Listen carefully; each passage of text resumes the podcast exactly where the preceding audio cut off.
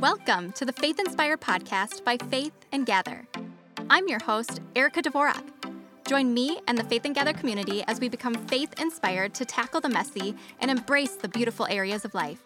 We're going to meet you right where you're at, right when you need it, by helping you live a less stressed, more joy filled life lived by bold faith and walking in obedience. You have a God sized calling, but you don't have to choose between your sanity or juggling it all. We'll keep you one step ahead, armed with knowledge to fight your everyday battles and live a life faith inspired. Because faith is not just a belief, it's a lifestyle. Come on, let's get it.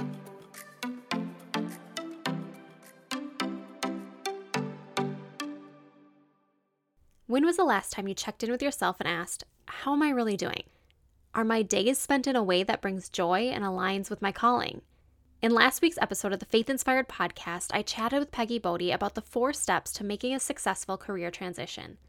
Peggy and I had breakthrough moments when we realized God had so much more in store for us than how we were living. My breakthrough moment came at the San Francisco airport as I waited for a plane ride home to a life I didn't want to return to. There's more to that story, but I'll share it another day. I was standing in the terminal, scrolling through my phone, trying to find answers and remedies for my anxious filled life. I stumbled across a link that intrigued me and brought me to a book that asked three simple questions that changed my life in a matter of minutes. These questions impacted my life so much that I've also incorporated them into the new program I'm developing, along with several other questions that can help you discover the life God has for you. I want to share these three questions with you as I believe they can help uncover a life or things about you that you may have been ignoring. So, here are the three questions that changed my life. Question one in five years, if you had the same life as you do right now, would you be happy? My answer was an absolute capital no. No hesitation and no thinking required.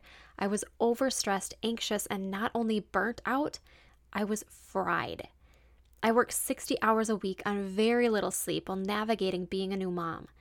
In addition, my marriage wasn't great, and I was depressed without even knowing it. The second question asked if you could wake up in a new place every morning for the next three days, where would it be? I honestly don't remember my full answer to this question, but I knew it was far away from the life I was living. And the third question, the one that made it all clear for me was if you had $1 billion, what would you do with it and how would you spend your days? I answered that question by saying I would help others and give as much as possible. I would spend more time with my husband and son, with nights and weekends free to travel or see the world outside of our front door. I would use my creativity and my passion for helping women live joy filled lives true to their callings. As I walked on the jet bridge with the answers to these questions swirling in my head, I realized that the life I was living was not in alignment with where the Lord was calling me. I wasn't living life walking in the joy of Jesus.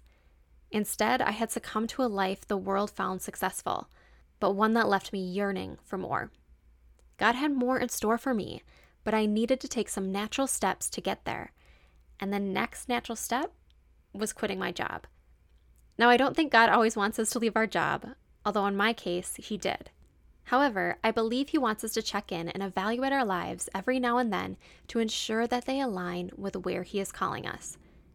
These three questions are a great starting point to see if you're on the right track. And if you haven't been much of a dreamer, they allow you to think bigger and question how much more God has for you. The first question in five years, would you be happy if you had the same life as you do right now, helps you evaluate your current state of life. It's your check in to see how you are really doing. How are your relationships? Are you happy with your career? How is your health? And as I do in my course, I would take this question one step further by asking why or why not. Why would you be happy in five years if your life stayed the same? Or why would you not be happy? That's when the light bulbs really start turning on. The second question if you could wake up in a new place every morning for the next three days, where would it be?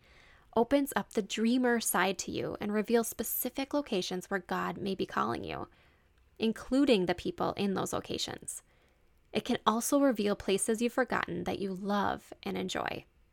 The third question, the deal breaking question for me if you had $1 billion, what would you do with it and how would you spend your days? gets you thinking even bigger of impossible dreams and visions of a future that seems so out of reach, but the reality of them brings you incredible happiness and fulfillment.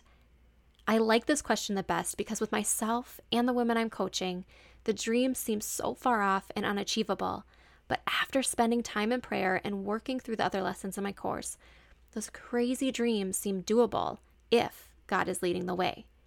It's been a little over three years since I first asked these three questions, and I will tell you, my life looks so different than it would have if I didn't take the time to pause and reflect, even in those few minutes waiting at the airport.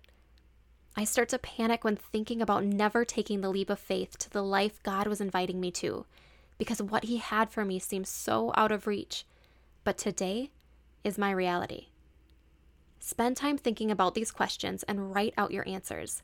Then go to the Lord and ask Him to reveal where He is in these details and what He wants you to do next. If you've been afraid to think bigger, lack the confidence to dream big, or are unsure if you can approach God with your more, you'll want to check out my episode with Molly Wilcox, the author of How Much More, in the coming weeks. Molly will share her insights on dreaming beyond what you see and how you can approach God with a complete sense of hope and confidence. To not miss that episode and others, be sure to click subscribe or follow on your favorite podcast platform. And if you loved this podcast episode, I'd love it if you would leave a review so Christian women like you can be inspired to live less stressed, more joy filled lives with Jesus. Remember, we serve a God who triumphs over the impossibles. So check in with yourself to see how you are really doing. And if He asks you to think and act big, say yes and take the next natural step. Much love to you today and always. Congrats on saying yes to a life filled with joy and Jesus.